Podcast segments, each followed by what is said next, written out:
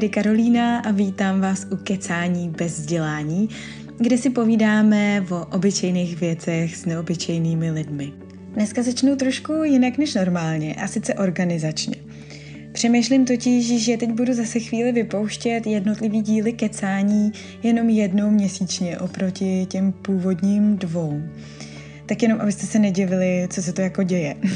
Hlavní důvod je ten, že teď pracuji na několika věcech najednou, dávám dohromady skupinový kurz tarotového čarodějkování a taky svoji knížku, kterou bych chtěla letos vydat a splnit si tak svůj velký sen.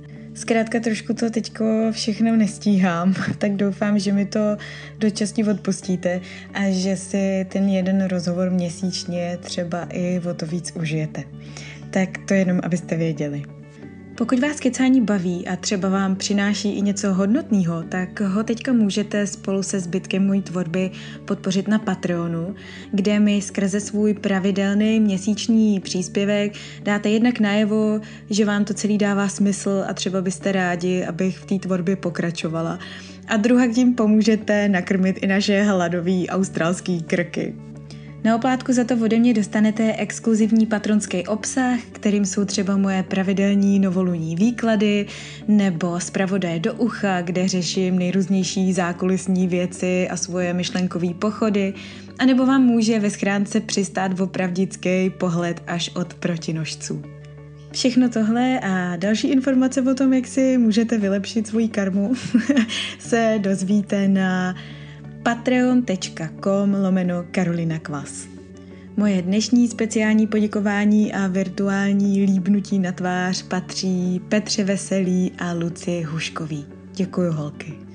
No a mým dnešním a taky úplně prvním hostem v roce 2020 je Martina Hudečková. Korektorka, copywriterka, šperkařka textů a milovnice psaní. Martina píše pro sebe i pro druhý, pořádá kurzy online, ale i tam venku v opravdickém světě, kde učí psát s takzvanýma povídkářkama tvůrčí psaní a do toho všeho je ještě mámou dvou malých dětí. A tak si povídáme třeba o tom, jak to vlastně všechno zvládá a jak z ní při těch ukradených chvilkách na mateřský tryská kreativní energie.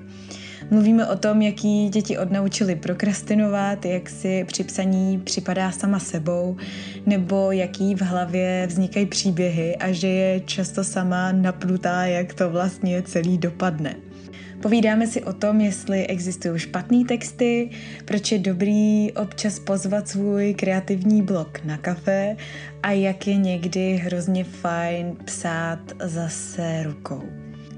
Zkrátka dobře, bacha, spoiler alert, tenhle ten díl je fakt hodně obsaný.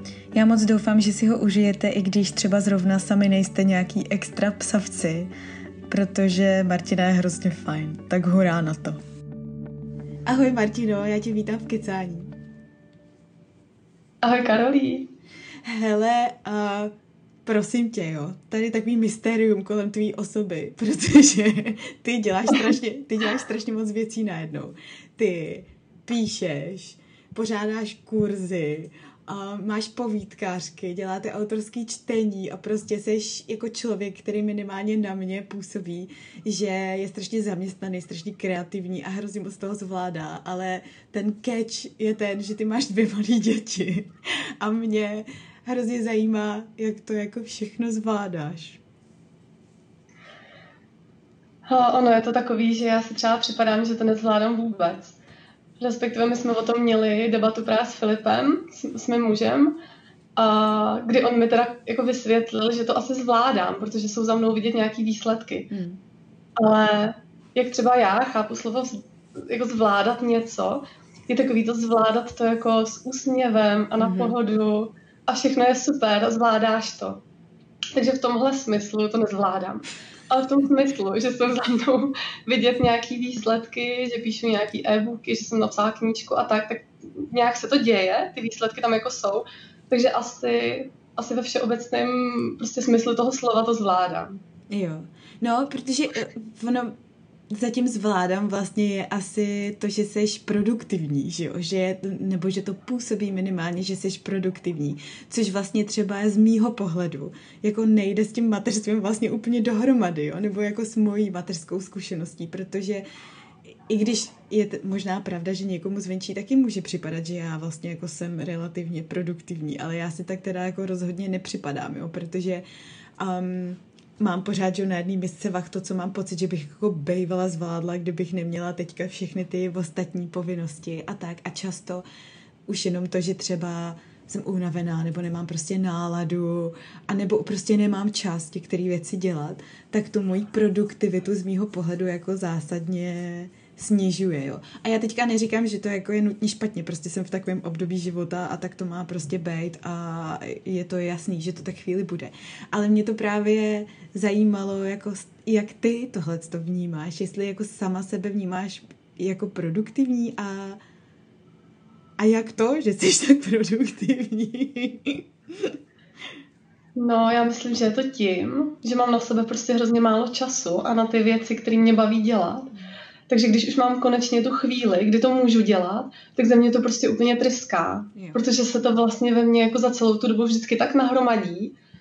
A je to kolikrát fakt až jako frustrující, ale to ty určitě znáš prostě, jak máš chuť jako dělat si nějaký svý věci, ale prostě nemůžeš. Prostě v tu chvíli je vždycky jako něco přednější, obzvlášť když tam kolem tebe poletují ty malí děti, kteří tě potřebují v tomhle období, tak to prostě nejde. Takže mně se to, mně se to hromadí v hlavě a ve chvíli, kdy konečně můžu ty věci dělat, tak to ze mě tryská ven. Mm-hmm. A máš to teda, jak třeba jako vypadá tvůj den teda, když máš teda to tryskání, máš na to nějaký jako cíleně vymezený čas, nebo prostě máš kolem toho nějak strukturovaný svůj den, nebo je to spíš tak jako náhodně, když někde si ukradneš nějakou chvilku, nebo jak to vlastně vypadá u tebe. Protože to je možná důležité ještě uh, říct, já jsem to možná už zmiňovala v úvodu, ale pro jistotu, ty jsi vlastně na volný noze, že jo, uh, psaním uh-huh. se živíš, takže o to je to složitější, že to není jako jenom koníček prostě, který si děláš jen tak jako, že tě to baví, ale je to zároveň i tvoje povolání. Jo, to je věc, která je vlastně pro mě pořád tak trochu neuvěřitelná že dělám za peníze věci, které mě baví. a já dělám ještě korektury a ono je to tak, že mě baví číst. Takže pro mě, když jakože v uvozovkách pracuju, a asi fakt pracuju, protože mi za to lidi platí, tak uh, já si vlastně spíš čtu zajímavé věci a akorát tam občas jako opravím nějakou chybu nebo vyznačím větu, která mi třeba stylisticky nesedí. Ale pořád to je pro mě spíš to, že si čtu nějakou zajímavou věc. A jak se ptala na to, jestli si kradu ty chvilky, nebo jak vypadá můj den, no tak chvilky si kradu, když právě některý dny nemám jako ten svůj prostor pro sebe, tak prostě kradu. Ale pak je to na úkor toho, že děti křičej, Filip třeba je naštvaný, že se nějak jako neúčastním rodinného života, že třeba nepomáháme, já nevím, s nějakýma běžnýma věcma, které večer jsou potřeba, když on třeba koupe děti, tak se očekává, že já dělám večeři. Ale, ale prostě, když koupe děti, tak si někdy, když to potřebuju, tu chvilku radši ukradnu a buď pracuju, nebo píšu, nebo si prostě tvořím. Na úkor toho, že je pak doma třeba i večer dusná atmosféra, protože jsem se neúčastnila jako toho, toho jak to říct, toho být, být ta jakoby správná máma, co to má všechno na hláku, víš. Ale jinak, jako tohle jsou spíš, tohle je spíš výjimečný. Většinou ten den je takovej, že a mám takový tři, řekněme, bloky pro sebe, který ale můžou a nemusí výjít. Mm-hmm. je to dopoledne, když je Nina ve školce a Vilém na hlídání. A nebo když spí. Nic z toho nemusí výjít. Prostě oba onemocnějí, což se nám stalo teďka minulý týden. A tak. Pak je druhý blok odpoledne, kdy spí oba což je ale třeba dvakrát za týden se to povede, někdy hmm. třikrát. A pak večer, když je Filip doma a, a je s nima on. Mm-hmm. A jak dlouhý tyhle ty bloky třeba jsou? Protože já právě, Josefína je teda dítě, který přes den nespí skoro vůbec, jako fakt výjimečně. Třeba dneska spala a to jsem fakt teda čuměla, jo, a dala skoro hodinu. Ale i když jako dřív spala, byla menší. Nepočítám teda období mimina, kdy spějí hodně, jako obecně, jo. Ale tak, tak dala třeba 30 minut max a jako mm. zase to určitě víš sama, je, je prostě čas, který je vlastně úplně tak debilně mezi, že to jako je strašně krátký na to, aby ty se vůbec přesunula do nějaký mentality toho, jako že ježíš, vlastně panika, ježíš, ona spí rychle, musím začít něco dělat a ty vlastně nevíš, co máš dělat a než s tím začneš, tak už je zase zhůru. Ale zase na druhou stranu ona spí perfektně v noci, jakože když prostě večer si lehne, tak pak spí víceméně nepřerušovaně až do rána, jo. Takže pro mě uh, jsou použitelný z tohohle hlediska víceméně jenom večery, jak, kdy právě třeba nahrávám veškerý kecání, jestli se někdo diví, proč je to vždycky tady za tmy při lampičce, tak je to proto, jo. A, takže je to pro tebe jako něco, co můžeš fakt efektivně využít, tyhle ty bloky těch spánků, tyhle ty okýnka přes den? Právě není na to spolech. Hmm.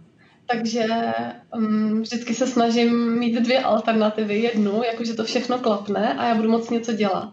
A už si tak nějak předem v hlavě se skládám, co budu dělat, aby se mi pak právě nestalo, že teda to dítě usne, druhý odejde někam a já, oh, je, a co teď? Takže už to mám většinou napsaný hmm. a jdu prostě v těch bodech, co chci dělat. To je pro mě i hodně úlevný, jakože právě nepanikařím, ale že vím, vím co potřebuju teďka udělat. No, ale prostě druhá alternativa je, že to neklapne, že prostě buď někdo nespí, nebo nikam neodejde, nebo je nemocný, nebo tak.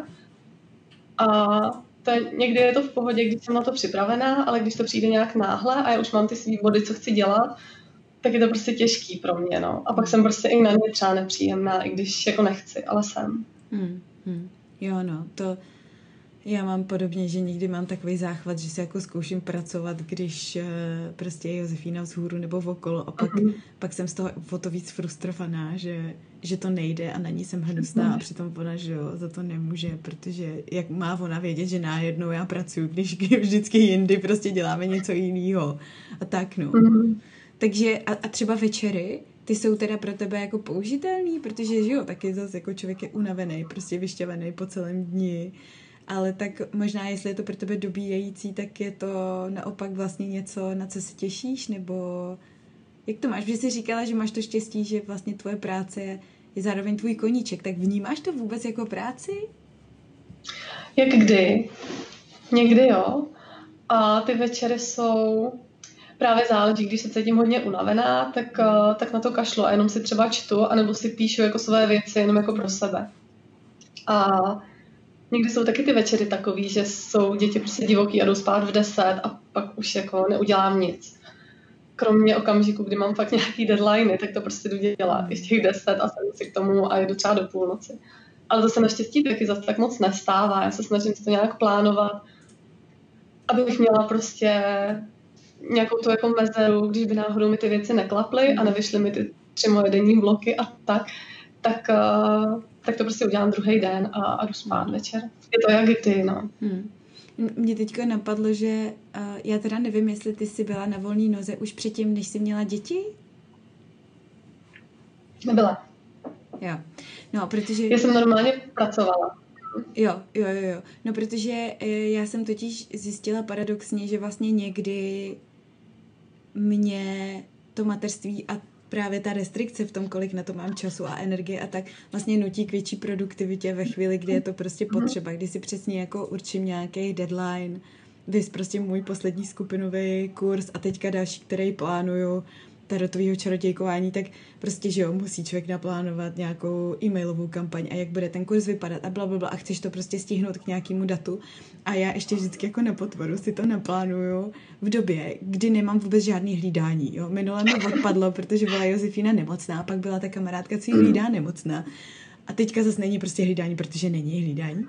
A já zjišťuju, že mě to ale paradoxně jako nutí k tomu si večer fakt sednout a prostě udělat, co jsem si řekla, že udělám. A není to takový to, no, tak nejdřív zkouknu nějaký videa na YouTube a to.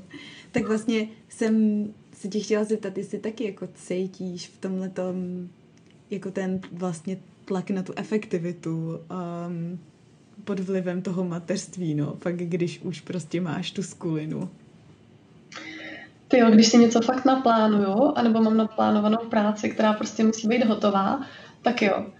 Ale když mám deadline třeba až za tři dny a vím, že to zítra nebo pozítří v pohodě zvládnu, tak, uh, tak si udělám klidně takový večer, že si pustím seriál, nebo že si s Filipem pustíme no film, to je jako odvážný říct, na film většinou koukáme tak na třikrát. Mm. Ale jakože jeden den kousek a další den večer to třeba musíme dokoukat, protože se vzbudí děti a tak. Takže ani, ani tohle nejde. Ale prostě já se teďka učím si to dovolovat. A fakt si večer prostě hodit nohy nahoru, sednout si na gauč, dát si prostě kakao a jen tak bejt a třeba ani nic nedělat. Dokonce si teďka dovoluji prostě jenom brouzdat po internetu, třeba bez cílně a tak. Někdy.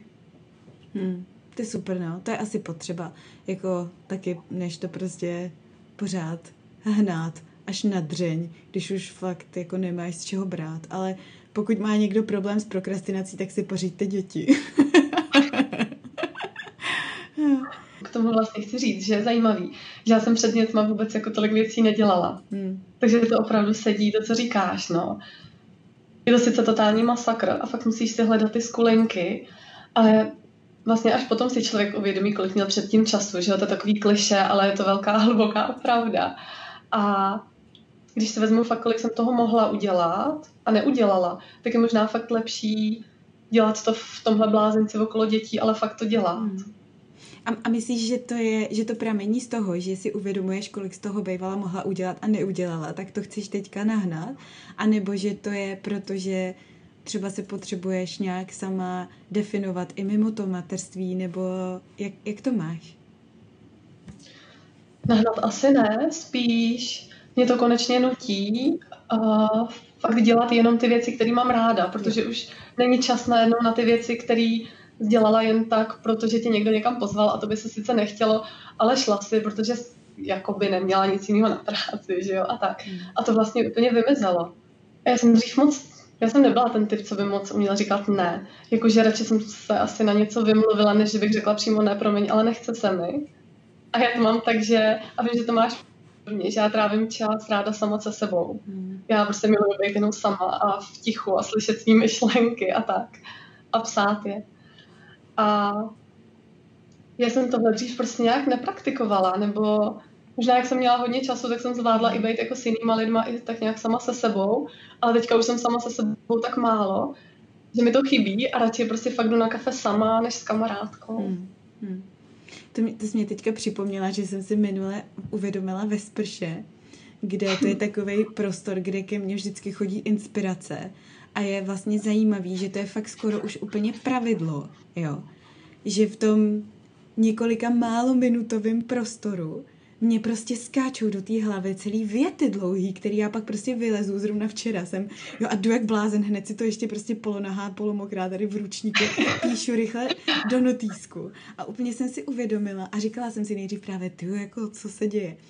A pak jsem si úplně uvědomila, že to je vlastně jako jediný okamžik za celý den, kdy já někde jsem, úplně vypnu, nic nemusím dělat, nic ani nemůžu dělat, protože tam teče ta voda, že jo, tam si ani nemůžeš vzít telefon do ruky, abys prostě koukala na nějakou kravinu nebo, nebo něco. Jsi tam prostě zavřená a jsi jenom tam a jenom ty sama se sebou a prostě ta voda ti padá ještě uklidňující uh, na tělo a najednou to, jak když se otevře prostě hráz a všechno to začne lítat do té hlavy. A přesně jak si říkala, že to z tebe tryská, tak mně někdy přijde, že to naopak zase jako tryská do mě dovnitř, víš, že za, že za celý ten den, jako kdyby se to někde přesně hromadilo za nějakou hrází a nejenom a úplně tě to smete, jak ta, jak ta sprcha.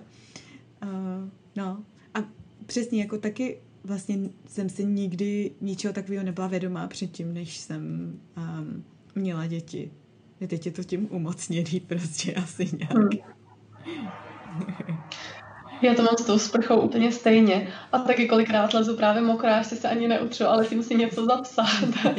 a, protože chceš prostě zachytit v tu chvíli, kdy to tam je, že jo, jakmile to nezachytíš hned, tak už to pak ztrácí ty obrysy a jo, třeba pak pamatuješ ještě nějaký jako zárodek toho, ale už si to nepamatuješ úplně celý.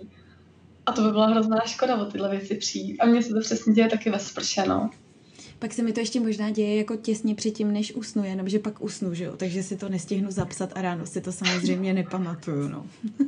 Jasně. jo, taky tak mám. Hele, a co pro tebe vlastně je psaní, Martino? Co je pro mě psaní? My se na tohle ptáme na našich kurzech kreativního psaní, co máme s povídkářkama, tak se na to ptáme holek.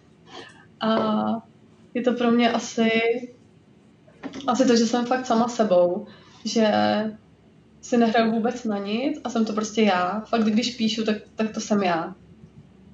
Tak to je asi ono. To je hezký. A nemáš tam vůbec žádný právě třeba tlaky zevnitř, jaký by ty texty měly nebo neměly být. To musí být přeci často hodně těžký, vzhledem tomu, že děláš i copywriting, kde vlastně píšeš texty, které jsou jako někomu na míru, že jo? A nejsou to často věci, které si můžeš napsat úplně podle sebe, jak to by se zrovna chce, ale musíš to třeba vyznít do určitého tónu nebo do zadání toho klienta.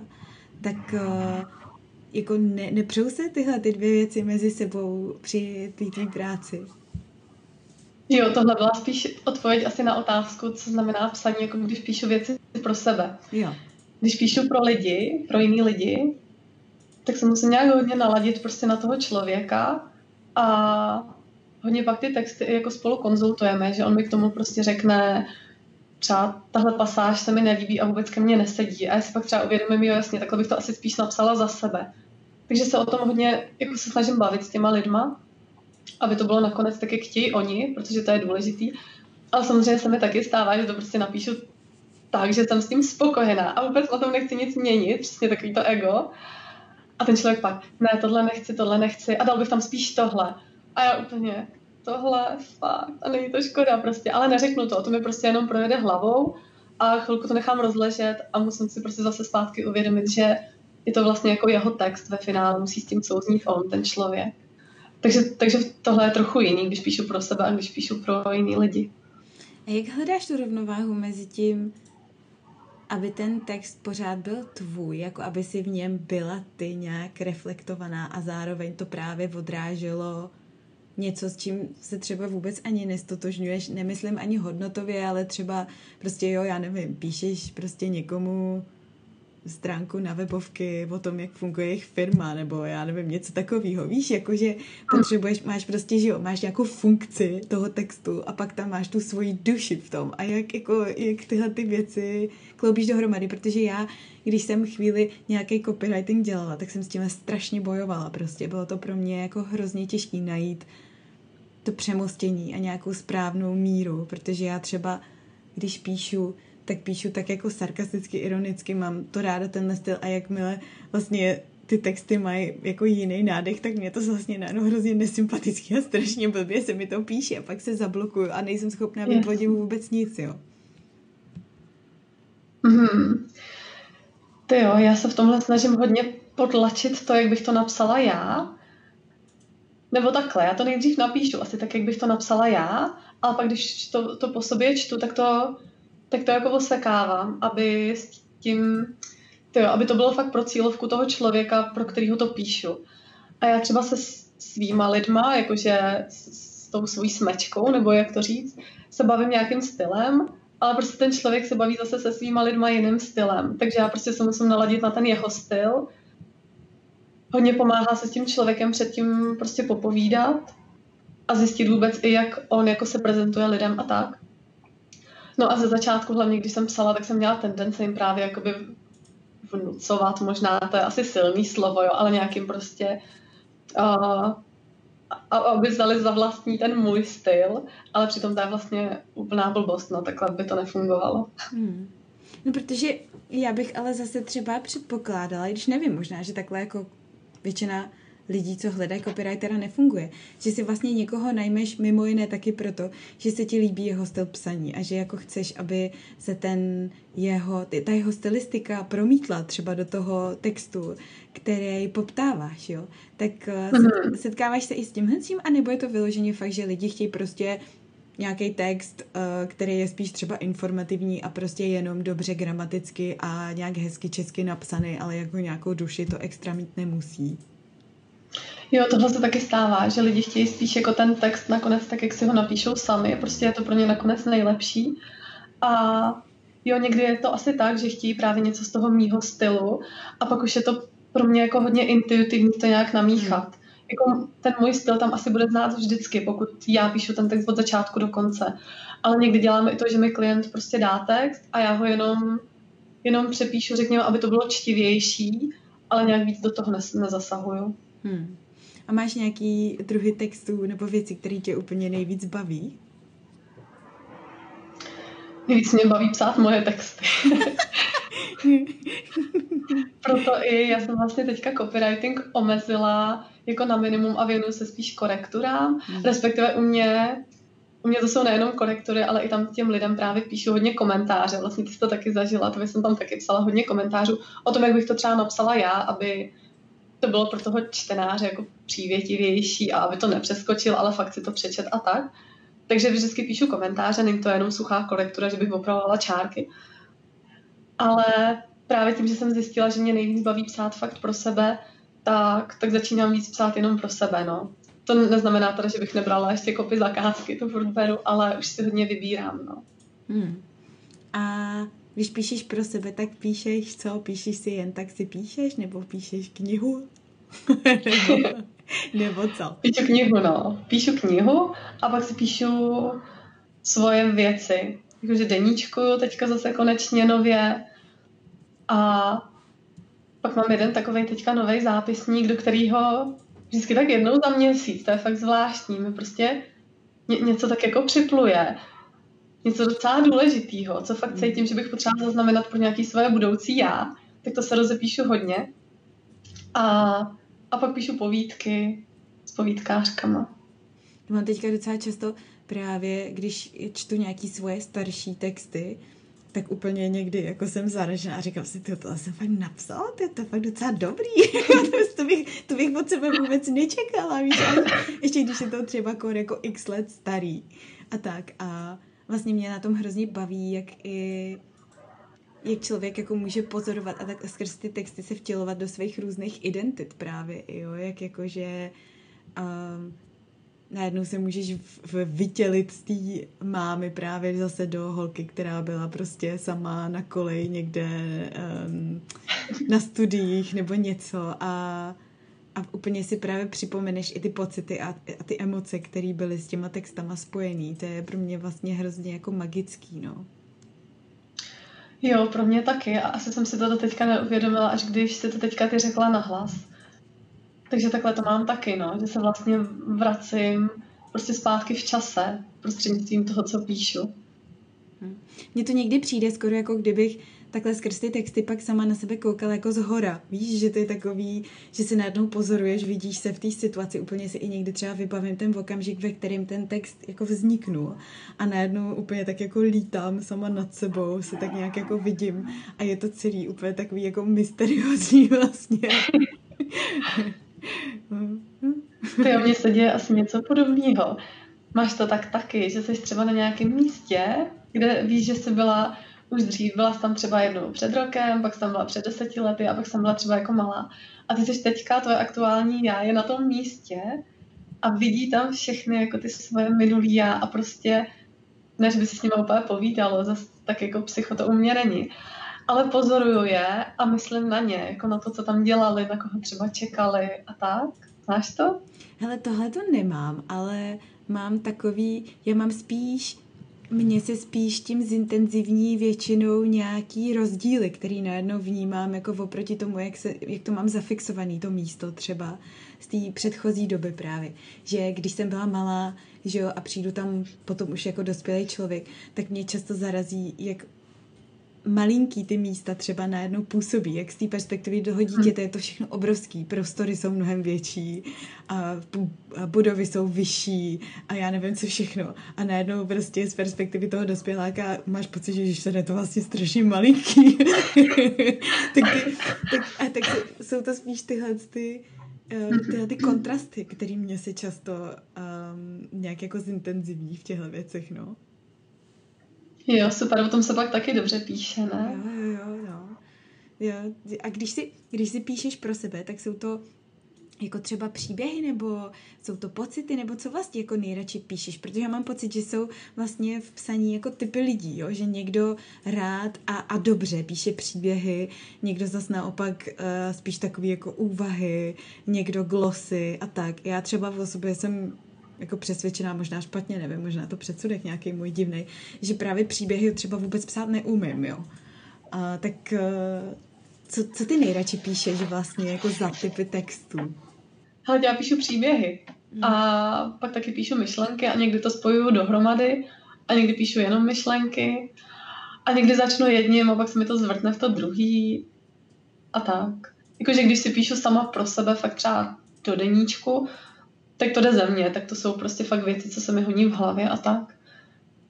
A, ale jinak já, já píšu povídky a tam většinou se mi podaří nějaký ten příběh dostat. A, a v knize taky, ale je to právě i proložený hodně tím, co jako ten člověk prožívá vevnitř. Mm-hmm. Hele, a jak, jak, jak jako v tvý hlavě ty příběhy teda vznikají? Máš jako nějakou, předpokládám, že to začne nějakým nápadem, ale máš pak třeba jako nějakou osnovu a jdeš vlastně relativně strukturovaně po tom příběhu, nebo to vzniká tak nějak samoorganicky, že prostě začneš psát a různé věci jako vyskakujou postupně a nějak se to uzavře, jak to máš třeba s pointou, jo, protože tohle to jsou věci, které já jako vůbec právě jako mám pocit, že neumím, jo, já, já píšu většinou tak, že já prostě jen tak začnu psát a nějaká pointa z toho jako postupně případně vyleze, jo. A já vlastně vůbec jako hmm. nevím, o čem píšu, než to jako na, napíšu, jo. Takže pro mě představa, že píšu příběh je vlastně děsivá, protože já vůbec mám pocit, neumím jako psát kolem už nějaký, nějaký daný ideje, jo. Tak mě hrozně zajímá, jak to máš ty, jak jako ten vývoj a ta cesta toho příběhu vlastně vypadá. Já myslím, že se to vůbec nevylučuje a že je to úplně v pohodě, že to takhle máš a vůbec se to nevylučuje s těma příběhama. Já taky kolikrát začínám jenom tím, že jsem venku, jdu po ulici a zaujme mě nějaký člověk nebo slyším nějaký útržek věty. A hned se mi to v hlavě začne jako rozjíždět, ale ne, že by se mi v hlavě najednou objevil celý příběh, včetně geniální pointy, to vůbec. Spíš to začne tím útržkem a já mám sama vlastně chuť potom jako pátrat dál, co se děje dál. Já nikdy jakoby v mých příběhách nevím, co se stane dál a jak to dopadne. Já to prostě píšu a pak jsem někdy fakt sama překvapená a úplně od té klávesnice prostě říkám třeba natřeně Filipovi, tak to neuvěříš, co se teďka stalo. A sama jsem z toho prostě úplně vedle, co se tam děje a kam to spěje. A teďka třeba ta knížka, co píšu, tak fakt já nevím, jak to dopadne a jsem vlastně sama hrozně napjatá, jak to dopadne. Což si myslím, že je asi fajn v tom, nebo aspoň v to doufám, že to pak ten čtenář bude cítit stejně. Já třeba fakt mě nebaví, když na začátku knížky už vím, jak dopadne. Hmm. Ačkoliv někdy jako někdy je to i docela uklidňující. Někdy si asi člověk potřebuje přečíst i knížku, u který předem víš, že to jako dopadne dobře. To zase neříkám, že ne. Ale mně se děje tohle, že sama nevím a sama se nechávám jako překvapovat, co se stane prostě v dalším odstavci. Kolikrát mě to úplně odhodí prostě od počítače. To je super, tyjo. to mně přijde jako takový strašný dobrodružství, to je úplně boží, ale zároveň, mm-hmm. zároveň právě mě by na tom asi znervozňovalo to, že já mám pocit, že jako potřebuji mít věci pod kontrolou, Víš, a že, mm-hmm. že, jako, že bych se třeba bála, že po celé té době, kdy do toho investuju ten čas a tu energii, tak najednou tako vyzní do ničeho, protože třeba vlastně nic jako kloudného nakonec nevymyslím. Jo? Jo, chápu, ale to je asi úplně zbytečná obava.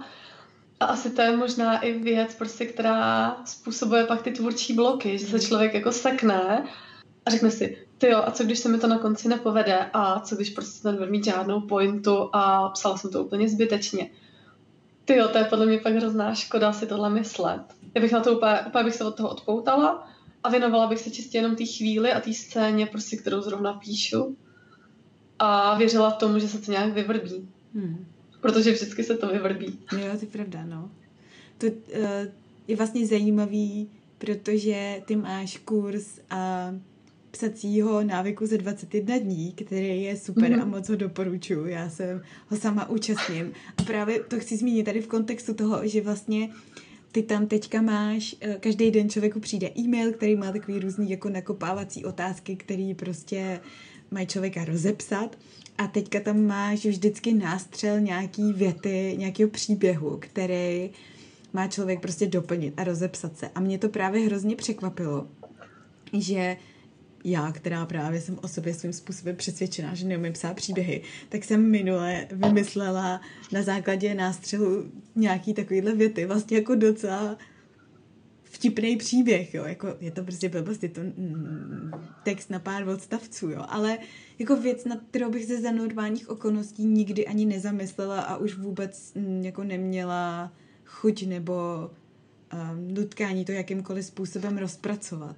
Takže ono vlastně možná je to často hrozně o těch podnětech, jakože když máš nastražený uši, jak jsi říkala, že přesně jdeš po ulici a uslyšíš někde útržek nějaký věty, že když jsi na to jako naladěná, tak pak s těma těma věcma asi můžeš o to víc a líp pracovat, že prostě k sobě vůbec jenom tu možnost jako pustíš. Jo, jo. Hele, a to, a co jsi napsala? ne, tam byla jedna ta, jedna ta věta, už teď nevím, v kolikátém e-mailu to bylo, ale začínalo to něco, že a najednou ve městě všechny lampy zhasly jako lusknutí prsty a kluk v kulatých eh, brýlích se zachechtal a řekl si něco ve smyslu jako no tak jdem na to. A já jsem to vyvinula celý do příběhu, že je to prostě kluk, který jako v noci na sídlišti se teda plíží k jednomu paneláku a celý je to takový, jako že to vyznívá, že jde udělat něco jako hroznýho, protože se různě jako skrývá tam v křovích a tak a odhodlává se teda k tomu činu. A ve výsledku pointa je taková, že jde pro, prostě ten panelák posprejovat nápisem Miluju Petru, protože je prostě zamilovaný do sousedky. Super.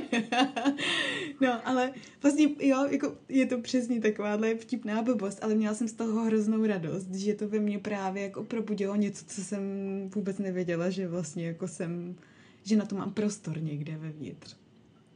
A věděla jsi, že to tak dopadne? Ne. A nebo to přišlo jako s tím psaním? Jasně. Takže to potvrzuje hmm? jenom to, co jsi tady teď říkala. Asi jo. Jo. Jo, no, vidíš, a když, když se bavíme o, o psacím návyku, tak ty máš ho? Máš psací návyk, jako máš to udělaný, takže máš nějaký svoje rituály psací a věci, které se snažíš jako dělat na nějaký pravidelný pázy, aby si jako cvičila nějaký svůj kreativní sval? Jo, myslím, že mám návyk, ale neznamená to, že bych uh každý den prostě napsala třeba, třeba stránku knížky nebo tak, to jako vůbec. Někdy napíšu fakt jenom větu a někdy si píšu jenom pro sebe, někdy si napíšu jednu větu do deníčku.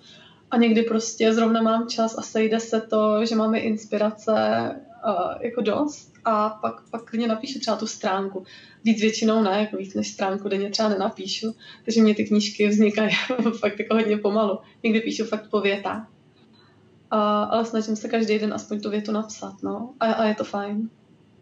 A jak to máš právě teda s kreativníma blokama, když jsme se o nich bavili, jako mm, předpokládám, že je máš, protože tak nějak mám pocit, že má do jistý míry asi každý.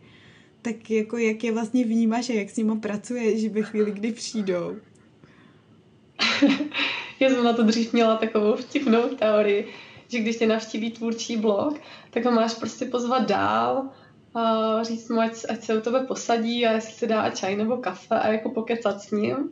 Ale tím myslím fakt jakoby si s ním nějak povídat, jakože hmm. proč přišel, víš, a zjistit od něj ten důvod jeho návštěvy. Třeba fakt přišel jenom na to kafe a ty mu ho uvaříš a on pak odejde.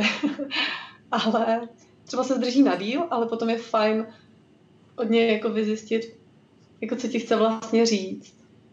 Já jsem třeba měla tvůrčí blog docela právě legrační, když jsem uh, já jsem dopsala vlastně loni v květnu jsem dopsala knížku, která teda ještě nevyšla a snad třeba někdy vyjde, ale je dopsaná, což pro mě byl jako fakt velký krok. A v té knížce je spisovatel, který má tvůrčí blog a bojuje s ním vlastně celou tu knížku. A zhruba někde uprostřed mě samotnou ten tvůrčí blog postihnul.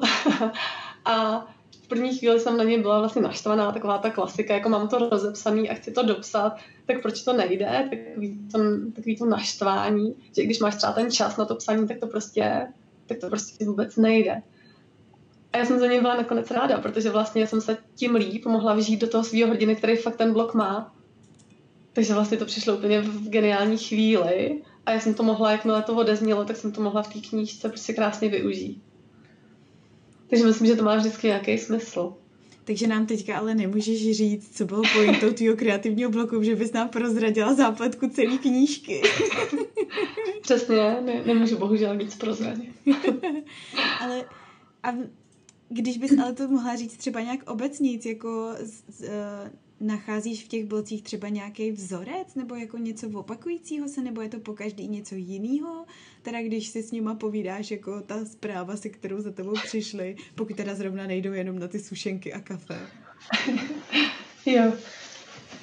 Mm, já jsem dlouho neměla, právě si myslím i kvůli tomu, jak mám málo času mm. a jak jsem už mluvila o tom, že to ze mě tryská, takže se mi to moc neděje. Ale myslím, že ten blog většinou vyvěrá prostě z takového toho, já nevím, že když jsi psala jako malá, tak ti pak třeba říkali prostě, no ale psaním se stejně neuživíš a jako tak bys dělat ještě něco smysluplnějšího. Když mě zrovna jako naštěstí v psaní celkem podporovali. Ale jsou to prostě takový, takový okamžiky, že najednou si řekneš, jestli to má vlastně nějaký smysl a že ti to nejde a kdo by to čet a začneš vlastně sama sebe hrozně zbytečně schazovat. Takže si myslím, že vlastně ten tvůrčí blok, ne, že bychom si ho způsobovali vyloženě sami, že by to byla naše vina, ale je to prostě něco, co se v nás jako nabaluje v průběhu života a pak to prostě jednou takhle si před tebe stoupne a ty najednou nemůžeš psát. Hmm. Nebo tvořit, jakkoliv. Hmm. Já třeba zjišťuju, že já to mám často kvůli tomu, že vlastně sama na sebe vyvíjím nějaký tlak spojený jako s očekáváním, který vlastně vůbec není jako, vůbec není racionální, něčím podložený, jo. ale já mám pocit, že jako mm-hmm. se ode mě něco očekává a tak prostě na sebe vyvinu tlak a pak nejsem schopná právě psát tak, jak vlastně chci psát a jak píšu nejradši, ale mám po- pocit, že se musím nadspat někam do nějaký škatule a kvůli tomu nenapíšu vůbec nic, jo. A pak mám takový mm-hmm. ty, a pak mám takový ty, že přesně začnu být taky to, no a teď stejně psát neumíš a všechny ty věci, které jsi někdy napsala a byly jako dobrý, tak to byla náhoda a tyhle ty jako bezvadný sebemotivační rozhovory. tak eh, ty třeba nemáš jako necítíš žádný tlaky, který by si třeba sama na sebe vyvíjela někdy, protože máš třeba někde nějaký text nebo nějaký projekt, který byl jako fakt skvělý, třeba i z hlediska hodnocení nějakých jako lidí z vnějšku a najednou máš třeba pocit, že musíš zase tomu dostat nebo něco takového. To naštěstí zatím nemám. Uh, ale vím, že se to děje, no. A jako mm, ještě mě vlastně napadlo, že ty bloky nemám jako u svých věcí, které píšu pro sebe, mm. ale právě občas, když píšu něco pro jiný lidi a je to téma, který mi třeba zrovna úplně nesedne, mm. tak se mi to stává, akorát jsem si uvědomila, že tomu neříkám tvůrčí blog, že se to jako nepo, takhle nepojmenuju, ale spíš to beru jako, aha, teďka mi to nejde, no nic, tak jdu ven se projít a ono mi to třeba začne naskakovat. Jo. A většinou začne, jakože změním tu činnost, ne teda úplně, že bych si místo práce pustila film, ale spíš se snažím dělat něco typu, jdu se projít, jdu se osprchovat, jdu se zacvičit třeba, nebo tak, nějaká jako aktivita, o který můžeš mít mozek pořád v pozoru a jakmile tomu dáš ten volný průběh, tak, tak se prostě ty věci začnou objevovat a pak už to jenom napíšu. Hmm.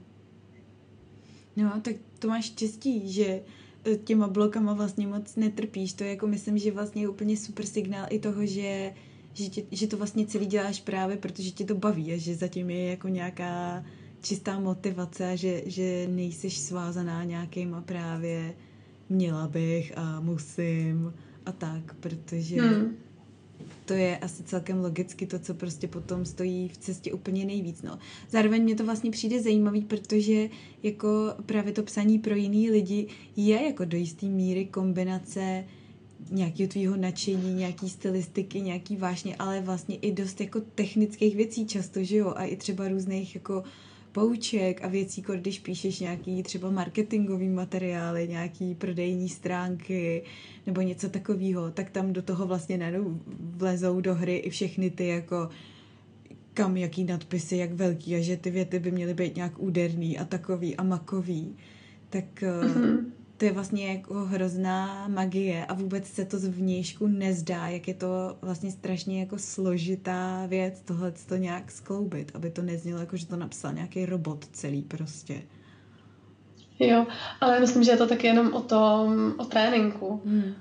Jako pro mě už je to teďka automatický, jaký kde udělám nadpis, jak dlouho udělám odstavec a vůbec nad tím vlastně nepřemýšlím a dělám to, ale musela jsem se k tomu vypsat. Hmm. Jako ze začátku jsem to taky nevěděla a zkoušela jsem to a něco fungovalo a něco fungovalo míň a něco vůbec. A asi je důležité se fakt jako vypsat a neříct si jako, ty mě to nejde a je to složitý. I když zase pro někoho to může být signál, že to třeba není vůbec pro něj a jde od toho, to je asi jako hodně různý. Ale pro mě to bylo tak, že jsem prostě psala dál a dál, akorát jsem se u toho prostě z začátku víc rozčilovala a teď už se u toho rozčiluju trochu míň. A, a najednou to jde. Hmm. No, to je pravda, no, že vlastně asi je to nakonec taky řemeslo, jako všechno ostatní a prostě potřebuješ si v tom ten sval postupně nějak naposilovat, hmm. aby pak už to, pak už to sázíš, jako když byče mrská. no to zase úplně asi ne vždycky. to by bylo hezký, když by to šlo vždycky takhle. Ale jo, no, ten psací sval, to si řekla hezky. A je to, je to prostě o tom pořád psát a nepřestávat. Proto jsem udělala i ten psací návyk, že to vlastně není o tom, že jednou za měsíc něco napíšeš, ale fakt, když píšeš denně, tak i na sobě pozoruješ, že se někam posouváš, jako se vším, že jo. To je jedno, jestli jde o psaní nebo o posilování opravdických svalů. Vždycky tam je pak ten posun vidět, když, když to děláš pravidelně. A hlavně, a to jsem asi chtěla říct, a když to děláš jako s láskou, ale nejenom k tomu psaní, ale i sama k sobě. A od toho se pak podle mě odvíjí i to, jestli si u toho textu řekneš, teda to jsem ale napsala blbost, celý to smažu. A nebo jestli si řekneš, hele, dala jsem do toho všechno, co jsem prostě teďka dokázala, a lepší to v tuhle tu chvíli neumím. A jsem s tím úplně v pohodě. A čau, jdu na kafe. Jo, to bych asi měla začít praktikovat ve svém životě. To. Hlavně to čau, jdu na kafe, to se mi líbí. Hele, a ty když takhle hodně píšeš, tak vlastně musíš mít jako konec konců každý z nás, ale přijde mi, že lidi, kteří píšou, tak to mají jako o to intenzivnější, je nějaký jako intimní vztah s tím jazykem, ve kterým píšeš, že jo. A tak mm-hmm. jak ty třeba vnímáš češtinu? Jako v čem je, v čem, já nevím teda, jestli mluvíš nějakým jiným jazykem a jestli jako máš třeba nějaký srovnání s jiným jazykem, ale jako i kdybys ho třeba neměla, tak eh, jako co pro tebe, co ti dává čeština vlastně v psaní? Mm-hmm. Co mi dává čeština v psaní? Asi tím, že je to můj mateřský jazyk, tak fakt, že dokážu vyjádřit úplně všechno, co potřebuju. A pak když píš, jako já nepíšu anglicky, ale píšu si třeba s pár lidma anglicky, mám právě kamaráda z Peru, který taky píše, takže my si vlastně píšeme v psaní anglicky a to je pro mě hrozně svazující, takový to, jak já chci něco napsat a vím, jak bych to chtěla přesně napsat ale jsem tam něčím limitovaná, takže, takže se musím spokojit s tím, že to prostě hold vyjádřím nějak a budu doufat, že to ta druhá strana pochopí stejně. Ale asi v tom vnímám fakt obrovskou svobodu, že se můžu vyjádřit tak, jak zrovna potřebuju. A mě baví prostě si s tím jazykem i tak různě hrát a tak. A v tom si myslím, že je čeština taky hodně skvělá, že si můžeš hrát, když asi v jakýmkoliv jazyce, který ti je mateřský. Mm, Vymýšlí... Takže asi tak. A vymýšlíš si třeba svoje slova často nějaký? Jo, asi jo, to dělám. No. A to jsou přesně ty věci, které pak nemůžu prostě spát svým klientům do jejich textů, i když já bych tam třeba klidně nějaký svůj bláznivý novotvar dala, protože vím, že moje lidi by to udejchali a třeba by se tomu i zasmáli, ale někam se to prostě vyloženě nehodí. Jakože když ten člověk, který se chce nějak prezentovat textem, se kterým já mu pomáhám, tak pořád ten člověk musí zůstat jakoby sám sebou. A když mluvíš o tom, že tvoje lidi, tak kdo vlastně jsou tvoje lidi? Jasně.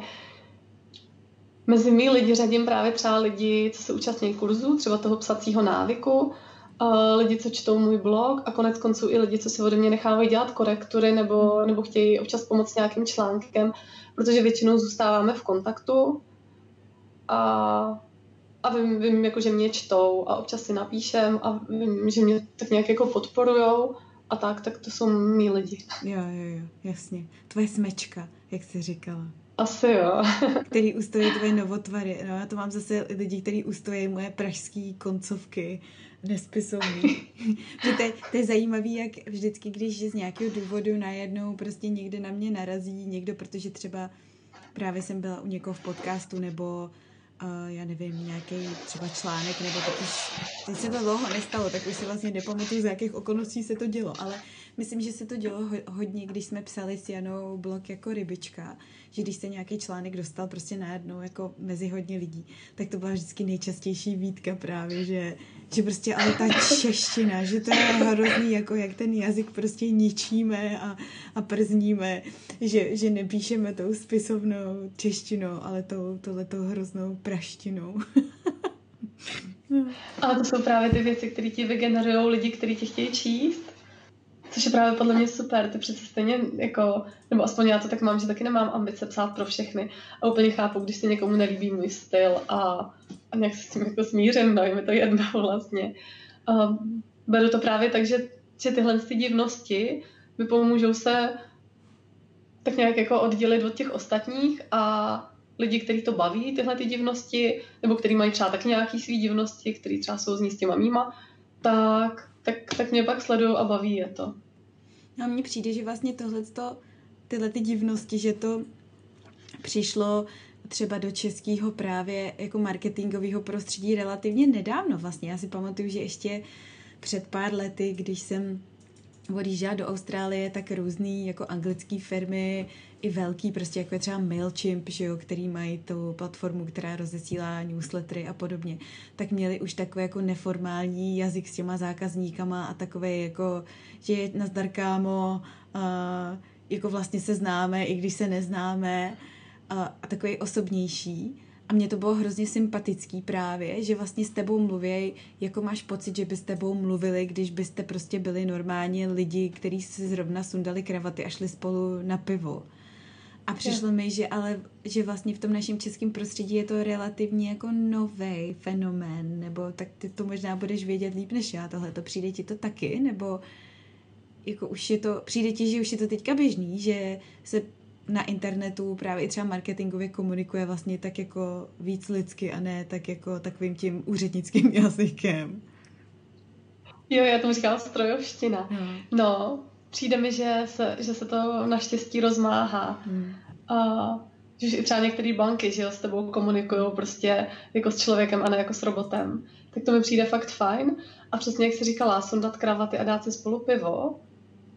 A to je i vlastně to, co jako když čtu nějaký text a mám ho nějak jako poupravit, tak já ho vlastně zlidšťuju. Mm. Já z něj mažu ty trpný rody prostě a mluvi, snažím se mluvit tam přímo k tomu člověku, který to bude číst a tak. Takže ne žádný takový to vážený zákazníku, neobdrželi jsme vaši platbu, víš, a takový ty jako strojové věci, tak se to dá přece říct jinak. A hodně mi právě pomáhá si představit, že jsem s tím člověkem na kafi a říkám mu to, někdy si to i třeba řeknu fakt nahlas, tak jak bych mu to řekla a tak to pak napíšu, jasně trochu to třeba poupravím, ale aby tam zůstalo zachovaný to, že mluvím fakt s ním a jsem s ním na tom kafi a je, je nám tam spolu jako dobře. Hele, a kde třeba hledáš jako hranici mezi, to je často věc, se kterou já jako trošku bojuju, jo, je že jo, autenticita, o tom se teď tady celou dobu bavíme, že to vlastně je hrozně fajn, když jsi nějak jako opravdická lidská, ale pak jsou prostě různé věci, kde jako přece jenom tu hranici furt hledáš, protože já třeba normálně v neformálním kontaktu mluvím docela dost prostě, jako. Často, jo, ne, nebojím se jít prostě pro prostý slovo. A často tohle co hodně vážím, když něco píšu, přestože píšu jako uvolněně, tak jestli vlastně mm-hmm. najednou to, že tam použiju nějaký sprostý slovo, který bych normálně v té konverzaci asi použila, vlastně nebude takový nucený, nebo divný, nebo prostě něčím vlastně najednou nevhodný. A to samý mám třeba s humorem, jo? že někdy, jako můj smysl pro humor je třeba někdy drsnej, nebo takovej, jo, a, a nevím vlastně úplně, jestli přestože v té konverzaci bych to použila, tak v tom textu to vlastně najednou má místo. Tak uh, ty máš, máš ty hranice kde v těchto těch věcech? No mě napadá, jestli to není tím, že prostě ty prostý slova použiješ, když se fakt na tom kafi bavíš s těma svýma lidma, když to ten článek bude číst prostě asi tak o tisíc lidí víc třeba, než ten jeden, co je s tebou na tom kafi.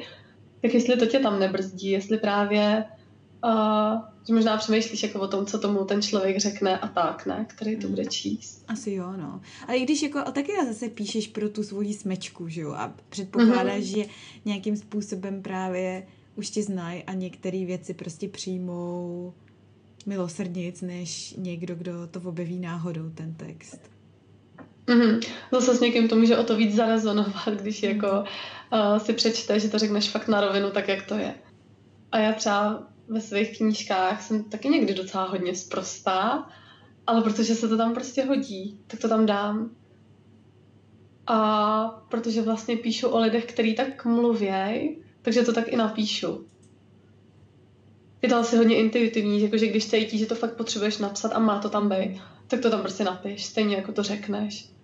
No a když zase máš pocit, že chceš oslovit třeba i nějaký jako širší publikum, který by to úplně neustálo, hmm. tak to třeba jako obejdeš, no. Ale as, asi bych to dělala fakt intuitivně, prostě v tu chvíli, jestli, jestli to tam fakt chceš nebo ne. Hmm.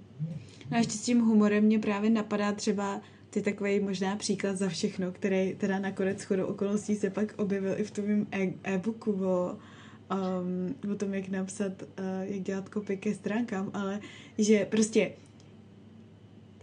prodejní čudlíky na prodejních stránkách, které jsou vždycky strašně nudný a takový páprdovský a hrozně prostě nezábavný, přitom to má být ten nejdůležitější čudlík na celé té stránce, že jo, aby si jako někdo od tebe něco koupil, teda a šel na tu objednávku, tak je vždycky koupit si nebo objednat nebo nějaká takováhle hruza. A já jsem prostě před pár lety právě hrozně zvažovala, jestli tam dát to, vem si moje peníze, Karoli. a to je, přesně, to je přesně ten příklad, a mám to tam teda do teďka, jo. A to je přesně ten příklad, kdy já to tam hrozně chci dát, protože prostě mě to jo, přijde jo. vtipný a, a přijde mi to i takový provokující a právě jdoucí proti úplně všem takovým těm jako No tak a jako mimochodem bychom rádi, kdybyste si něco objednali, víš? A jakože všichni víme, že prostě těm lidem jde o to, že chtějí, aby si jim poslal svoje peníze, protože z toho prostě žijou, mhm. že si koupí tvůj produkt, jo? Nebo ty z toho žiješ, že si někdo koupí tvůj produkt. No a na druhou stranu si říkáš jako, ty vole, tak to už je fakt jako hodně, to nevím, kolik lidí tohle to zkousne, jo? A tak eh, jako setkáváš se s takovými situacemi, jak často a kdy jako hledáš tu míru toho, nebo prostě to jako střelíš a uvidíš, co se děje prostě? Jo, někdy to střelím a podle mě je někdy lepší šokovat, než nechat ty lidi jako chladný. Hmm. A já třeba fakt miluju tvoje výzvy k akci, jako typu právě vem si moje peníze Karolí, nebo co tam máš ještě, s dovolením bych si také vzala. a tak. A jo, ten člověk si to přečte a pokud ho to láká a pak se zasměje i tomuhle, tak už na to kliká prostě. Hmm. A pokud ne, tak, tak možná to prostě v tu chvíli nebylo pro něj. Hmm. A ty si třeba za čas řekneš, asi jsem to přehnala, dám tam radši koupit kurz a třeba to zase přiláká jiný lidi, kteří to nekoupili předtím. Hmm. Máš to, jako experimentuješ takhle často s těma třeba textama, který máš teda potom už vyložení jako k nějakým prodejním účelům? Že třeba zkusíš nějakou jednu variantu a sleduješ, co se děje a počas se zkusíš jinou variantu a sleduješ, co se děje? Jo, já mm, moc nejsem takový ten analytický typ, co by sledoval, co se děje, odkud mu třeba chodí lidi a tak, nebo který příspěvky jsou nejúspěšnější. Uh, mě to nebaví, občas se k tomu donutím, ale, ale spíš ne. A tyhle ty výzvy k akci se snažím většinou kombinovat. Většinou stejně tam když máš prodejní stránku, tak tam stejně třeba nastrkáš dvě nebo tři, někdy i víc. Tak některou udělám suší, řekněme, a někde se s tím pohraju. A většinou trošku níž se s tím už hraju, protože lidi, co to čtou dál, tak je to asi fakt zaujalo a už, už snesou víc, možná. A pokud ne, tak to možná není pro ně, no. Nebo možná by to bylo pro ně, kdyby to jako kdyby ten obsah třeba vymýšlel někdo jiný než já, víš? Ale tím, že já i do toho dám jako sebe a ten svůj styl, tak, tak to v těch lidech musí nějak prostě, no nechci říct, jako, že by jim to muselo rozbušit srdce, ale, ale musí to prostě v nich, musí na to nějak zareagovat. Nemělo by je to nechat úplně jako, hmm. hm, tak nic, jdu pryč. Hmm. Mělo by to něco vzbudit a klidně možná i třeba nějaký jako naštvání nebo tak. Ale je pravda zase, že uh, znáš ty, znáš Copykillery, ne. Takový ten projekt, jmenuje se to Copykiller a dělají prostě různé kurzy. Uh, učí tě napsat si texty jako sám, aniž by si musela platit uh, nějakého copywritera. A jednou měli nějaký webinář a vyhlašovali soutěž, jako že ti, že ti dají zpětnou vazbu na tvůj web. a nějakým prostě záhadným omylem mě jako vylosovali a zhodnotili mi můj web, jakože mi poslali prostě audio, kde mi řekli, hele, tohle je úplně blbý a tohle je docela dobrý a tohle je ale taky úplně blbý, jo a tohle je fajn, to si možná půjčíme, ha, ha, ha. No. Takže tak a oni mi docela právě, oni mi právě docela kritizovali, třeba zrovna moje výzvy k akci nebo některé moje obraty, jakože je to copywritersky vlastně špatně, protože ten čtenář to jako nepochopí na první dobrou. Mm-hmm. Akorát, že já možná jako chci lidi, kteří nad tím třeba trošku přemýšlí, anebo kteří v tom budou chtít najít ten vtip, a nebudou chtít jenom to suchý koupit e-book, víš? Takže tohle si myslím, že, že taky hodně záleží, na jaký vlastně cílíš lidi. To je hrozně zajímavé, že tohle zmiňuješ, protože to je něco, o čem jsme se bavili i s Kristýnou Klímovou, s, co má o kousek blíž podcast. Že vlastně přesně tyhle ty poučky často, které jsou tak jako mainstreamově přijímaný nebo doporučovaný, že tak to prostě funguje. A hlavně co se týče právě marketingu, jak to máš dělat, aby se ti prostě něco prodávalo.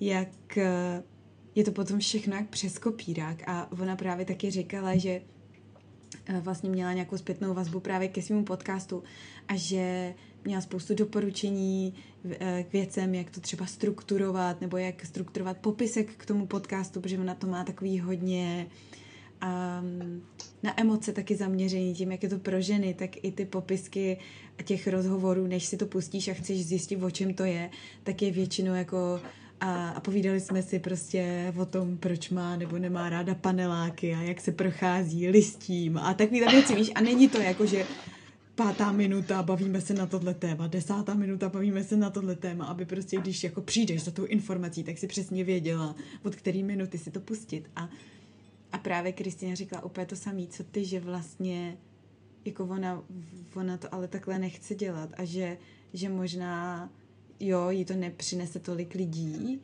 uh, ale zase jí to přinese ty správný lidi, nebo ty lidi, který prostě mm-hmm. chce oslovit, nehledě na to, že jí to nějakým způsobem odliší právě od toho zbytku všech ostatních, že jo, který to dělají stejně, že přesně, že, že pak i když přesně, i když někoho naštve, že tam mám na čulíku napsáno vem si moje peníze, tak si to ale pravděpodobně bude pamatovat, jako, že jo. na takovýhle čulík narazil, než když bych tam měla hmm. kupsy, že jo, no.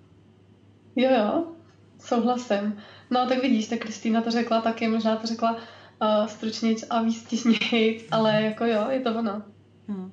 To je vlastně, to je vlastně hrozně zajímavý, tenhle ten svým způsobem tlak jako toho, jak se zase právě věci mají správně dělat a jak si pak člověk přijde, že jsi takový jako punk, když to, když to děláš jinak. A třeba u mě osobně jako je to nějaká cesta, ke který jsem si jako musela dojít, že právě nemusím kopírovat ty templatey jako těch um, všech ostatních, ale že mi to vlastně projde, když budu mluvit tou, nebo psát tou obecnou mm-hmm. češtinou a dělat Jasný. si z věcí prdelky. Jako.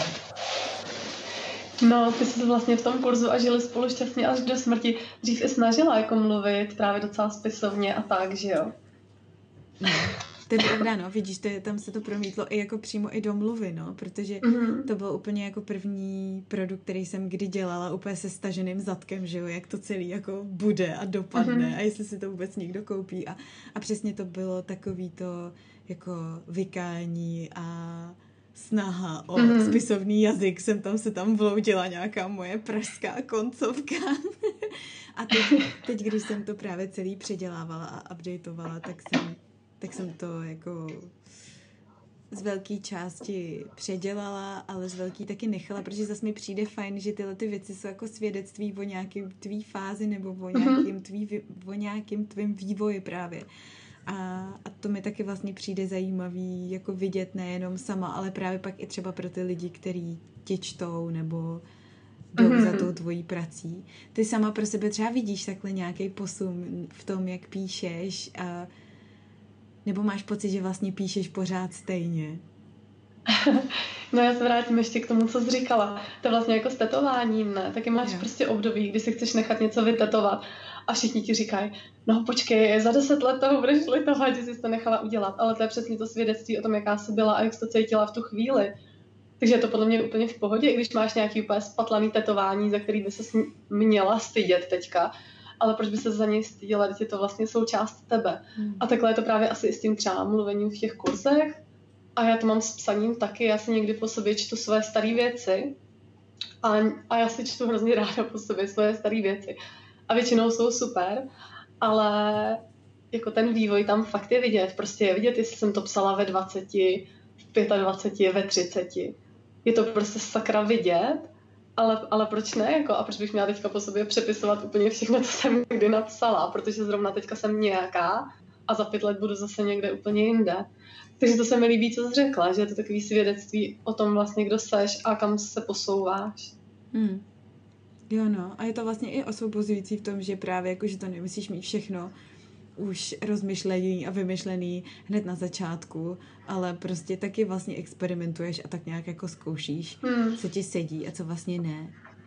To mě vlastně jako fascinuje na tobě, s jakou lehkostí ty o tom celém mluvíš, že mně přijde, že to máš hrozně jako hezky hozený to psaní, že tam nemáš vůbec žádný nános ničeho, jak to říct, že to nemáš jako zatížený žádným balvanem, víš, pod kterým bys jako ležela, tak jako a teď, nebo tam teď bys se snažila psát, ale že to máš že to máš právě tak jako hrozně hezky uvolněný a hozený do té roviny spíš toho jako užívání si toho procesu prostě a, a to, to je, to je, strašně, to je strašně fajn, to je strašně jako osvobozující právě i, i vlastně třeba pro někoho relativně nezúčastněného, kdo dělá ten tvůj kurz, uh, třeba jako já teďka, že jako mně přijde, že to vlastně si přenesla i do toho, víš, že um, se právě jako nedělat z toho vlastně žádnou vědu, jako když o nic nejde, prostě tak piš, protože tě to baví, ne, jako piš si sama pro sebe a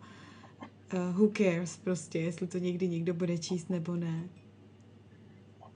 A hlavně cares, jestli někdo řekne, že je to úplná hovadina, a nebo někdo řekne, že je to fajn. Stejně prostě každý řekne jako ve finále obojí, vždycky se setkáš jako s těma protichudnýma názorama. Ale je důležitý asi říct, že jsem to takhle neměla vždycky, jakože bych se už narodila s tím, s touhletou lehkostí v psaní. je to prostě tím, že jsem si psala a psala a a někdy prostě taky jsem měla, taky jsem měla bloky a taky jsem měla období, kdy jsem nepsala vůbec, protože přesně to bylo takový jako zbytečný, no měla by se zvědovat něčemu, co tě jako jednou bude živit, ale kdo mohl prostě tušit, nevím, když jsem si třeba vybírala střední nebo tak, kdo měl jako tušit, že jednou budou existovat nějaký copywriteri, že jo. Mm.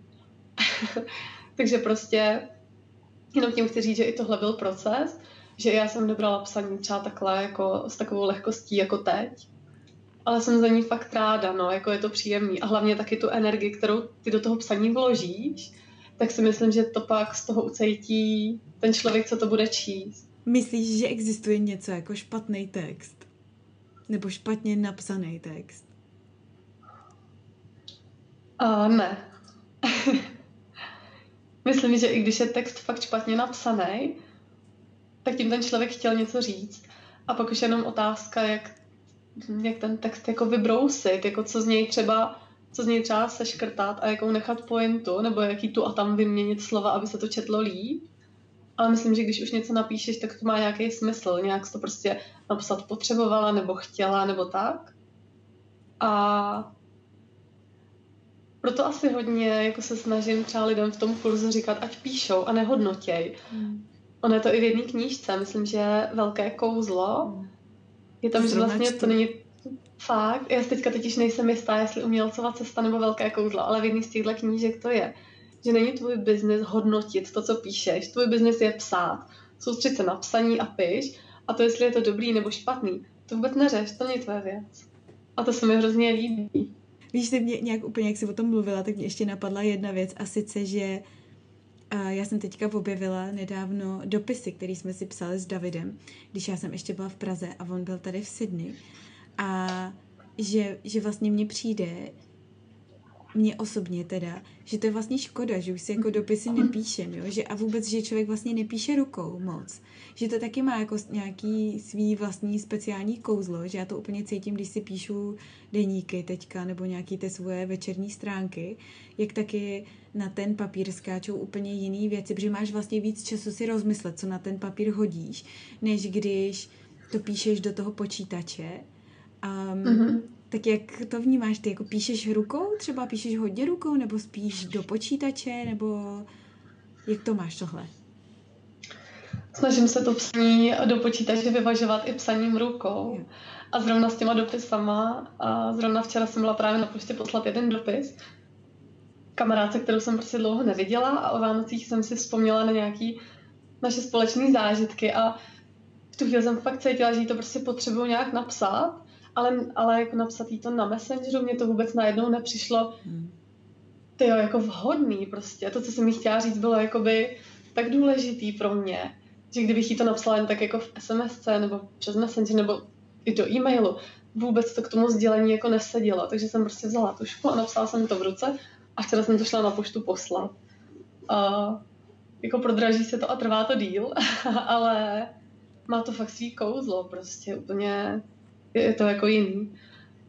No a taky píšu, píšu rukou, píšu si deníčky rukou a občas píšu dopisy i sama sobě a pak si je posílám a tak. To je super. No, protože ono je to mnohem osobnější, že jo? Přesně jsem na to myslela, že vlastně teď i zprávy po všech možných aplikacích a tak na jednu stranu, třeba jako v mém případě je to úplně super výhodný a pohodlný, protože prostě jsem na druhém konci světa, jako tady, než dojde jeden pohled, tak to trvá nekecám tři měsíce, jo. Ty pohledy, nevím, z, hmm. z nějakého důvodu trvají prostě hrozně dlouho a když jsou pak třeba Vánoce nebo nějaký svátky, tak to je ještě díl, protože jak jsou tady zahlcený ty pošty prostě a všude ještě jinde po světě taky, tak eh, je samozřejmě úplně boží mít internet a psát si prostě ve zlomku sekundy. Ale je fakt, že jednak je to vlastně ničím neosobní a druhak je to i takový už... Um, někdy mně to přijde takový jako na jedno použití ty slova a ty, ty zprávy. Víš, že jako spoustu z toho yeah. si vlastně třeba často ani pořádně nepřečteš, protože u toho děláš někde něco jiného, nebo si to přečteš a teď zrovna nemůžeš odpovědět, tak uh, to vypneš a pak na to zapomeneš a už nikdy neodpovíš, nebo odpovíš za já nevím jak dlouhou dobu, nebo si s někým píšeš třeba relativně dlouho, ale najednou tu konverzaci něco přeruší, protože tě řve dítě, nebo já nevím co, někdo prostě zrovna vlez do metra a zase se to přeruší třeba v bodě, kde bys jako vlastně vůbec ale nechtěla nebo neměla v tu danou chvíli tu konverzaci přerušit. A jak je to takový instantní, tak se z toho úplně vytrácí právě něco strašně takového bazálního, co v těch, co v těch dopisech máš i, i vlastně i ten element toho času, že na to musíš čekat a teď se jako těšíš, že ti přijde ten dopis do té schránky. Prostě já si úplně pamatuju, jak jsem čekala na ty Davidovy dopisy, že to bylo, jo. že to bylo super, jo. No. A ty máš teda schovaný všechny Máme. dopisy s Davidem? Máme jo. schovaný a teda je, bylo to štěstí, že jsem je schovala, protože my jsme je nakonec použili i když jsem si žádala o svoje první víza tady partnersky a my jsme museli dokazovat, jako, že jsme spolu fakt byli a že jsme, mm-hmm. že jsme udržovali kontakt i nějak na dálku. Takže to bylo docela dobrý, že jsem to pak mm, jako skenovala, posílala jsem to tady na migrační naše milostní dopisy v češtině. Nevím, jestli to tam někdo kdy rozluštil, nebo jestli jim stačilo, že viděli ty adresy. Ale, jo. No. Počkej, a jaký to je pocit poslat takhle nějaký jako intimní dopis nějakému byrokratovi? No, hele, uh, já jsem tak nějak asi spolehala na to, že to jako nikdo vlastně jako tomu nebude rozumět, že to nebude nikdo nějak extra luštit, že jim šlo spíš o nějaký jako formální uh, formální důkaz.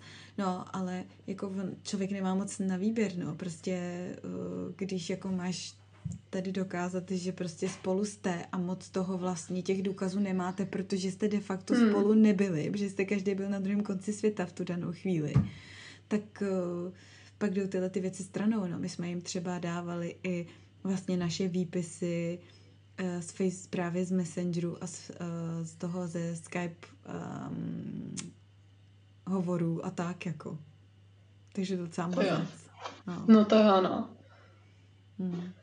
No, tak asi se to vyplatilo, tak zatím jsem furt tady. to, protože jako ten dopis právě mě přišel fajn i v tom, že ten papír je i prostor, kde vlastně se nejsiš omezená jenom na ty slova, že tam můžeš často použít i třeba nějaký obrázky nebo vlastně jako jiný projev mm-hmm. skrz tu tušku nebo nějaký poznámkování. To třeba teďka zjišťuju u elektronických knížek, že přestože zase je to jako v mnoha ohledech strašně pohodlný, a takový minimalistický a tak, tak je to pro mě úplně napřed, protože já si hrozně ráda jako píšu poznámky do knížek nebo si potrhávám věci, které mě nějak zaujaly a to prostě na tom Kindlu nejde, nebo je to takový divný, prostě vůbec jako, vůbec to nejde. Hmm, no jasný. Taky mně ještě vlastně došlo, že v těch dopisech je to nějaký tvůj niterní monolog, že jo, to prostě ty krátké zprávy na, na Messengeru a tak, tak uh, si to pořád s tím člověkem vyměňuješ a vlastně v reálném čase, ale na ten dopis nejenom, že si teda musíš sednout, strávit nad ním nějaký čas a rozmyslet si každý slovo, protože tam není žádný delete, tak je to vlastně fakt něco, co, co jde jako z tebe a máš vlastně i velký prostor se vyjádřit a fakt tomu člověku sdělit něco velkého, něco, co prostě nenacpeš do jedné jako malé zprávy někde na Messengeru. Já jsem teďka při tom svém deníčkování zjistila, jak mě z toho psaní vlastně bolí ruka strašně rychle. Jak, jsem, jak mm. už nejsem zvyklá, tak mám úplně křeč najednou po pár řádkách. Tak jsem si vzpomínala, jak jsme takhle mastili ten maturitní sloh, že jo, z češtiny. Prostě x stránek textu no já nevím, jak dlouho to trvá, dvě hodiny, nebo jak dlouho píšeš takhle. A, mm. a jak jsem to vlastně vydržela, jako úplně v pohodě, nebo tak asi mě taky bolela ruka, ale jak už teď jsem fakt totálně odvyknutá na ten pohyb, jako.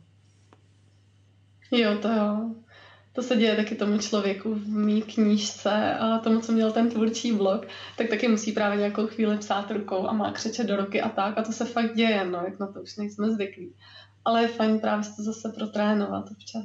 Hmm. Jo, no. Tak prostě víc psát a pořídit si děti, jestli prokrastinujete a nemáte inspiraci. Hele Martinu, já ti hrozně děkuju. Jo, já děkuju taky. A přeju ti, aby se ti dál psalo takhle s lehkostí a dál si tu lehkost šířila pro ostatní psavce, hlavně ty zablokovaný. tak já se budu snažit. Děkuji za pozvání. Ahoj. Ahoj. Tak já doufám, že se vám dnešní kecání líbilo a že pro vás třeba bylo něčím inspirativní. Pokud jo, tak ho nezapomeňte šířit mezi svoje zpřízněné duše a klidně ještě dál. Nebo mu třeba nechte hodnocení v rámci podcastové aplikace, kterou používáte. Celému podcastu to pak pomůže dostat se mezi trochu víc lidí. Pokud byste se cítili na širší podporu, tak se stavte u mě na Patreonu na patreon.com lomeno Karolína Kvás. No a nebo mi prostě jen tak napište. Můžete třeba na mém Instagramu, který najdete pod Karolína potržítko kvás a dejte mi vědět, jak se vám podcast líbí, co vás zaujalo, jestli nemáte třeba nějaký nápady na to, koho pozvat. Já jsem jedno velký ucho a hrozně ráda si o tom všem s váma pokecám. Tak jo, tak mějte krásný den, ať jste kde jste a děláte, co děláte a zase příště. Ahoj!